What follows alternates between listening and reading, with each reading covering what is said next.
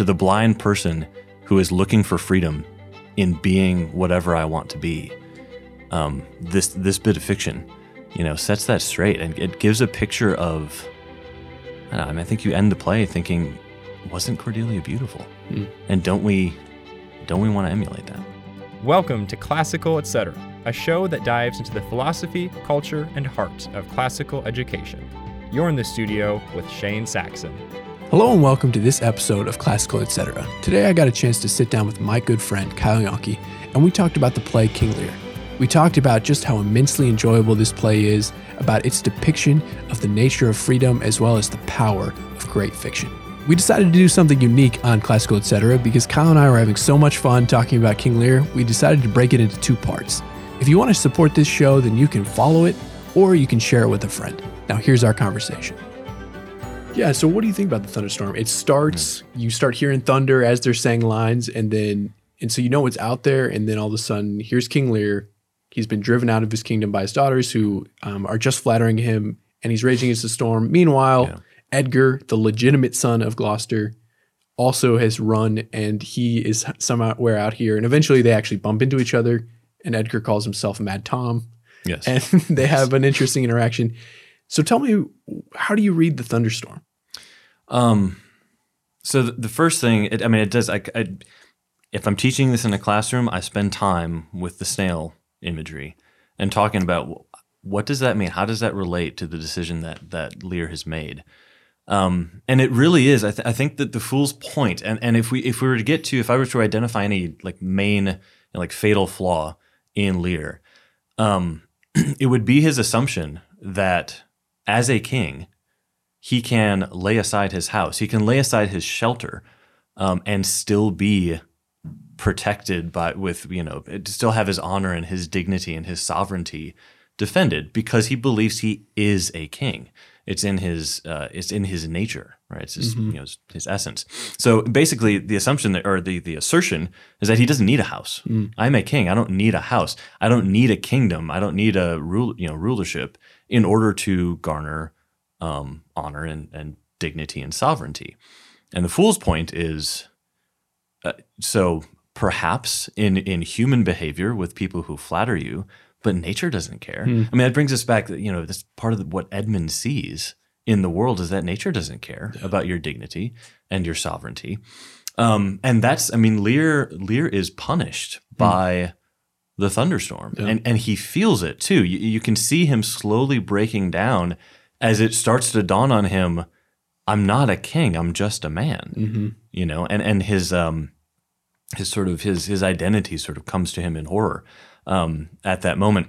And I think I think all of it is is there's there's this pinpoint moment in the text where I think Lear finally confesses he's going insane, where mm. he says it's happening now, and it's it's fascinating. It's right at the moment when he's about to to seek shelter um, in a peasant's hovel, so mm-hmm. the fool is complaining because the fool hasn't sensed to come out of the rain, right? Um, and Kent is with him. Kent is in disguise, a, a, a, a, uh, advisor and a servant to the king, who's also been banished, who's come back in service to the king. He is with the king, and he's trying, begging the king to you know seek shelter, find shelter, shelter uh, in this peasant's hovel that's mm-hmm. that's nearby because he loves the king. He's is as a good servant, and he doesn't, you know, he loves the king as a as as a man, not as a king, yeah. right? Which means he's not a flatterer, mm-hmm. Which is what got him banished in the first place, yeah. and why he had to be in disguise to come back. Um, but to this prospect of bowing his head, you know, and it, if I were directing this play, it'd be very important to me that the pe- the door of the peasant's hovel is shorter than King Lear, mm-hmm. so that he would have to bow his head, you know, um, a, a, physical action that's significant for a king in order to stoop and, and enter. Um, and right before he does it, uh, he says, My wits begin to turn. Mm.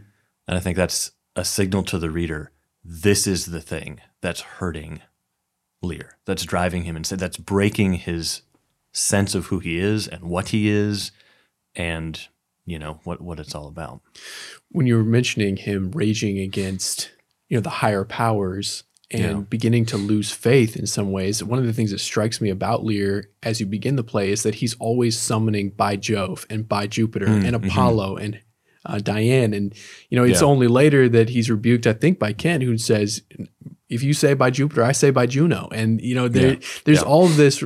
you know, Shakespeare has set this in pre-Christian England, and so for some reason that means they all follow the Roman gods, and uh, Yeah. but that seems significant. He's losing his faith in Mm-hmm. the Roman gods as the play goes forward. Yeah. Yeah. Losing his faith, um, losing his sense of like the hierarchy of order. He, he's, and this is important too. And, and we, it's important not to stop here because Shakespeare doesn't stop here, but he does come to something of Edmund's conclusion about the world. That there, like what I thought was going on, that I was a king, sovereign, like, like, I mean, you can almost say like the other gods, right? Um, and that was in my nature, and that's who I am. And, and their order in the universe upholds that. Um, that's crushed by the thunderstorm. Lear comes to discover that no, I'm I am nothing but a man, and that's not something very as significant as he thought it was. At least at least initially. Again, I don't- Shakespeare doesn't stop there. Um, So let me ask you this about the storm. At one point, his trajectory is heading towards madness, but at one point, he all of a sudden, either in his mind's eye or some directors put characters on the stage, he goes, I haven't taken care of these poor ones. Yeah. And there seems to be a dawning of his responsibility. How do you interpret that? Um, it, yeah, there, there's. I don't know that it it it yet becomes a full fledged dawning of his responsibility because it lines later he's losing his mind in, in talking to Edgar.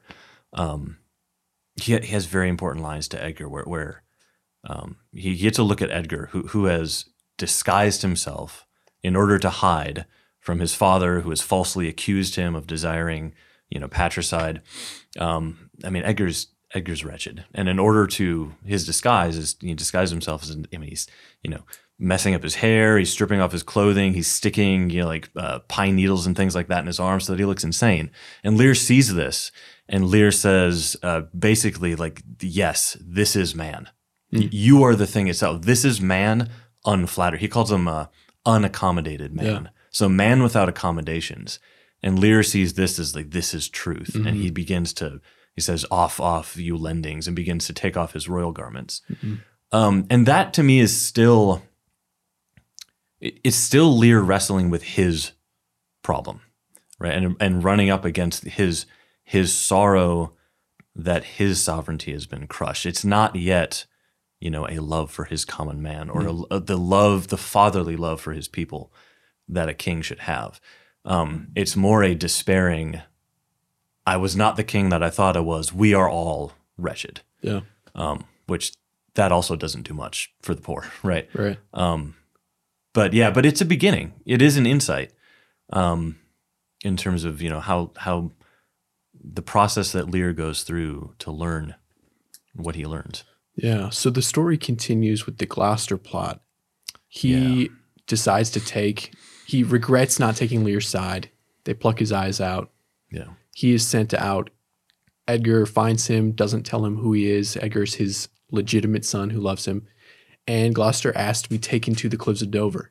Mhm. And you have this extremely strange scene. yes, So talk That's about wonderful. Yeah, um, s- this is where because we've been talking about the, this American idea of liberty and sovereignty and defining its boundaries. Um, this is where that second uh, aspect of King Lear that I love comes into play, which is the uh, the defense for literary ability and why that's necessary. Because the, the question is then, uh, we left Lear in a pretty bad spot. We, we left Lear in despair, um, unflattered, realizing basically that that in the eyes of nature, um, he's nothing. He, he's utterly insignificant. Um, and if Shakespeare were to end there, that's a depressing play, and that's and I, I don't think it's a true play either. Although flattery is false, we all know that. So, so then you're left with this question of okay, we, we've we've denied flattery, but now we've pushed it all the way to this extreme of of despair. How do we get out? What? How do we redeem and and and rescue this? Which you talk about an odd thing to say in a tragedy, but but I really do think this is you could call it a redemptive tragedy. Um, um, but yeah, so, so the scene is this that that um, Well, let, let me answer the question, and then I'll uh, I'll explain the scene. Like, how do we get out? I think the one answer to that question is fiction, literature, is, is stories and imagination. That's how we get out. Because I think that's what Edgar does uh, for his father Yeah. to cure his father's blindness. So so Glo- Gloucester is on his way to Dover um, to throw himself off the cliff to commit suicide because his li- his eyes have been put out. He's blind. He was wrong. He's come to the discovery that that the son who he thought was after him is actually good, and the son who he trusted is bad. Um, and he has no way of uh, uh, setting that right, seeking revenge. It's too late. He's already banished the good son, and so he's on his way to Dover to to commit suicide. And his son takes him not to Dover, but out into the middle of a field. And I always tell my students to picture this because it is it's strange and funny, but but serious at the same time. He takes him out to the middle of a field, tells him it's Dover, tells him this long, gives him this long poetic description, and you, and you can look at it in the text. He's he is Edgar's a good writer. He's bending over backwards to put an image of Dover into his father's mind to make it convincing, to make mm-hmm. it, you know, come to life in his father's imagination. And then he tells his father, You're right at the edge of the cliff, leaves him up there. Gloucester has this line about, I shall need no more leading now. Um, and he throws himself off what he thinks is a cliff, uh, which is really him just flopping down in a field, right? Um, it, it's kind of it goes to show Edgar has a firm hold over this man's imagination, Yeah. to, you know. and then so then Edgar runs up to him and in a new voice um, and with a different tone speaks to him as though he were as though Edgar were a fisherman down on the shore beneath the cliffs of Dover, um, and tells him, "I just saw you fall." From the top of the cliff, and you came all the way down, and, and you, you know hit the rocks, and here you are alive.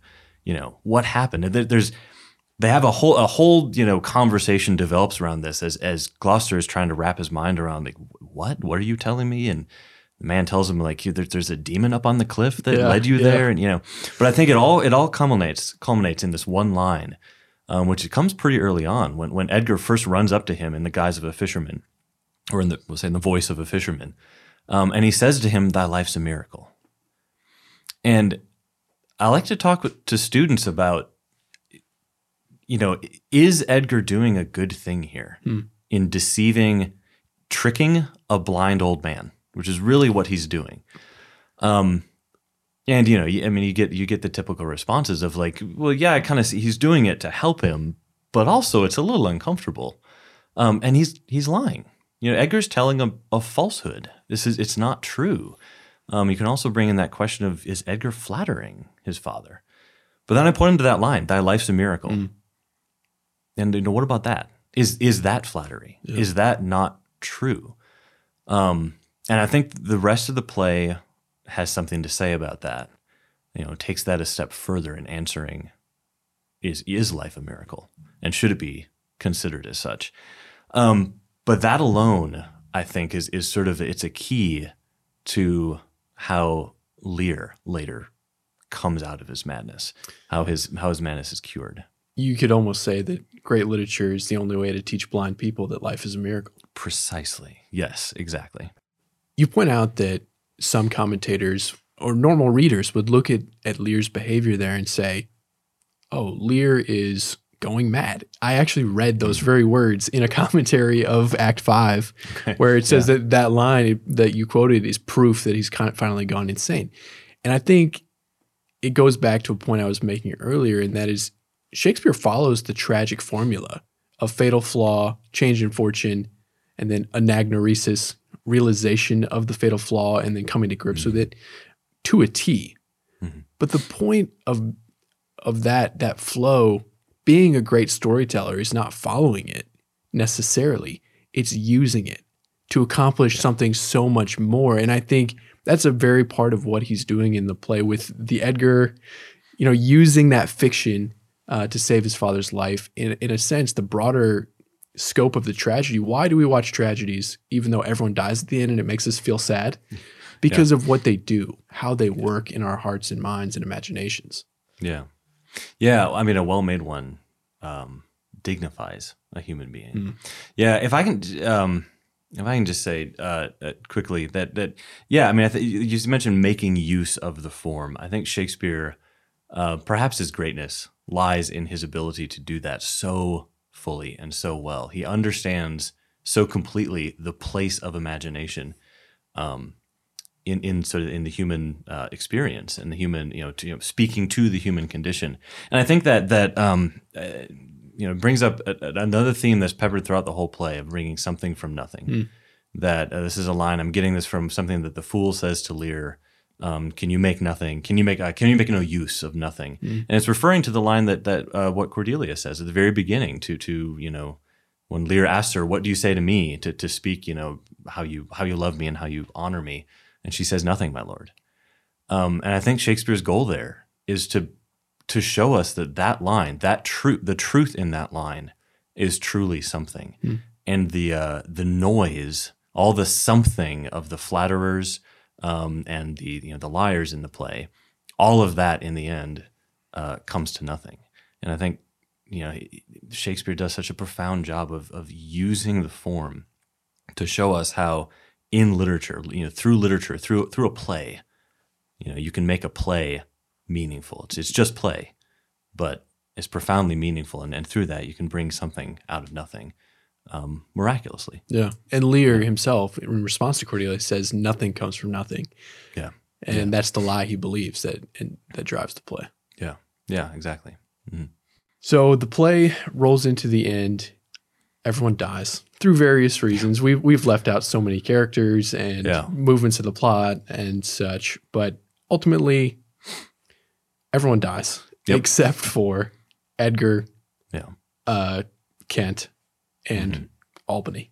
yeah, So we've talked about uh, your the idea of freedom warring against the idea of of seeing seeing the beauty of life and what life you know pertains to the responsibilities it has. Mhm. Any closing thoughts on Lear and those two themes?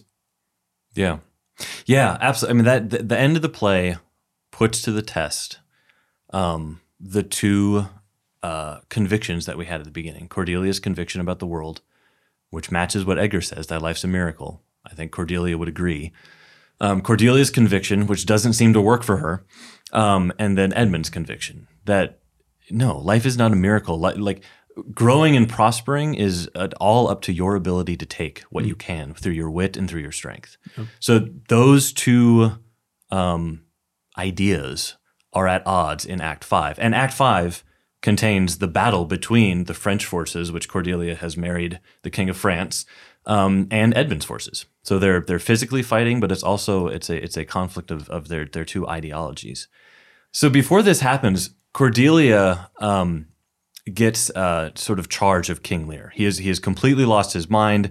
Um, he's passed out. They found him in the field. They take him in, and she gives him shelter. And there is a, a beautiful scene that follows straight in, in the in the in the in the same vein as Edgar's uh, redeeming of his father's despair, um, where uh, Lear basically wakes up in Cordelia's arms. Um, that she is tending him, caring for him, and he opens his eyes and sees her. Uh, the first thing he does is he mistakes her for an angel, which I think is that's important because this is the daughter that he's banished. This is the daughter that he's mistreated and abused. It would be so easy for her to walk away and say, Fine, I'll watch from afar as your kingdom crumbles Yeah. and I'll have my vengeance. But she doesn't. She comes back um, at the risk of everything. Um, and so he, he can't believe his eyes. It, it's too good to be true. You could almost say it's miraculous, Yeah. right? So so he gets this feeling, um, and, I, and he delivers this line, which I think there's an important connection to be made with. with he says uh, to her, "Be your tears wet." He's feeling her tears, her tears of pity, fall on his uh, on his cheek. Um, and I think that just the full arc of of Lear's character to feel the wetness of the rain in the thunderstorm and to be crushed by it and to discover I am nothing. What I thought I was is nothing. And then to feel the tears of pity from his loving daughter who says, No, you were not what you thought you were, but you are still something to be pitied and something uh, with dignity, you know, self evident dignity. Um, and she also tells him not to kneel. you know, something that ought to stand up as as a human being. That arc for Lear to be crushed and then to feel the miracle of am I still, you know, valued? Yeah.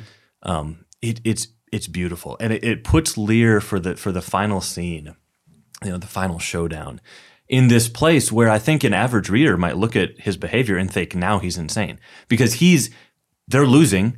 They they do lose the battle. He gets taken off into captivity. He's Yeah. going with Cordelia into captivity, and he's thrilled.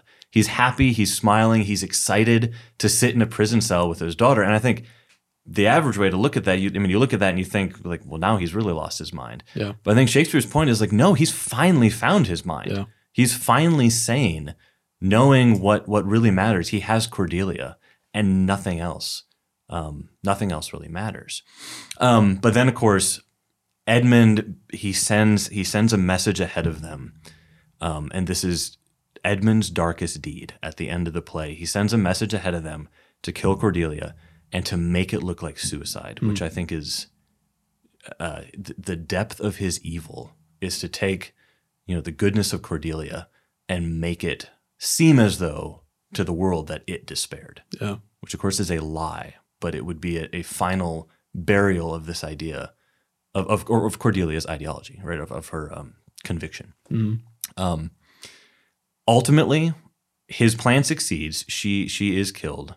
Uh, the battle is lost, but Edmund is mortally wounded um, in the battle.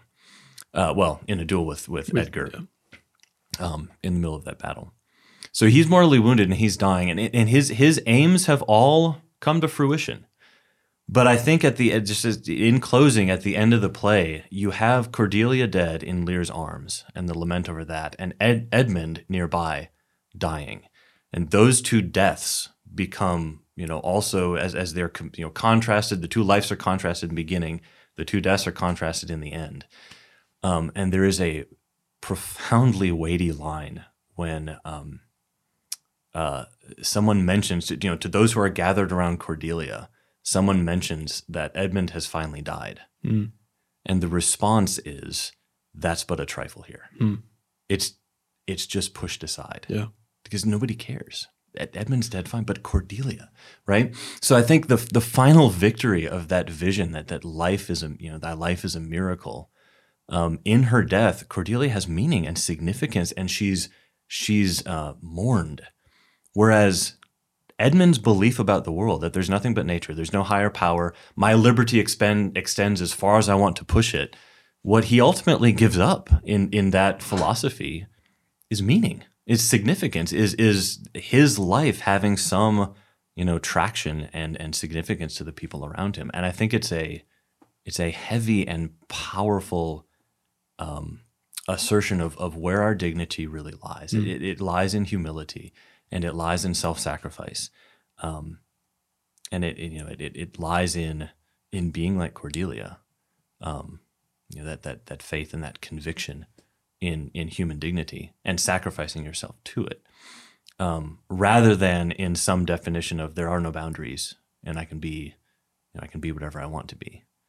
Um, and yeah, so I mean that it, you know, that lesson I think to to to well, as you said before, to, to the blind person who is looking for freedom in being whatever I want to be, um, this this bit of fiction, you know, sets that straight and it gives a picture of. I, don't know, I mean, I think you end the play thinking, wasn't Cordelia beautiful? Hmm. And don't we, don't we want to emulate that? I don't think there's much more to say. All right. Well, thank you. Well, thanks for coming on and talking about it. Mhm. Thank you so much for listening to this episode of Classical Etc. If you like the show and would like to stay connected, consider subscribing on Spotify, Apple Music, or wherever else you get your podcasts. We greatly appreciate any support for our show and ask that if you liked the episode, consider leaving us a positive review and sharing it with a friend. A huge thank you to the Memoria Press Podcast Network for hosting our show. Be sure to check out all the great podcasts there. As always, I'm Shane Saxon. Thanks for listening, and I'll see you next time. You've been listening to the Memoria Press Podcast Network, providing a classical Christian perspective on the world of education. To learn more about Memoria Press, visit memoriapress.com. To connect with us, follow us on Facebook, Instagram, and Twitter. Thanks for listening, and we'll see you next time.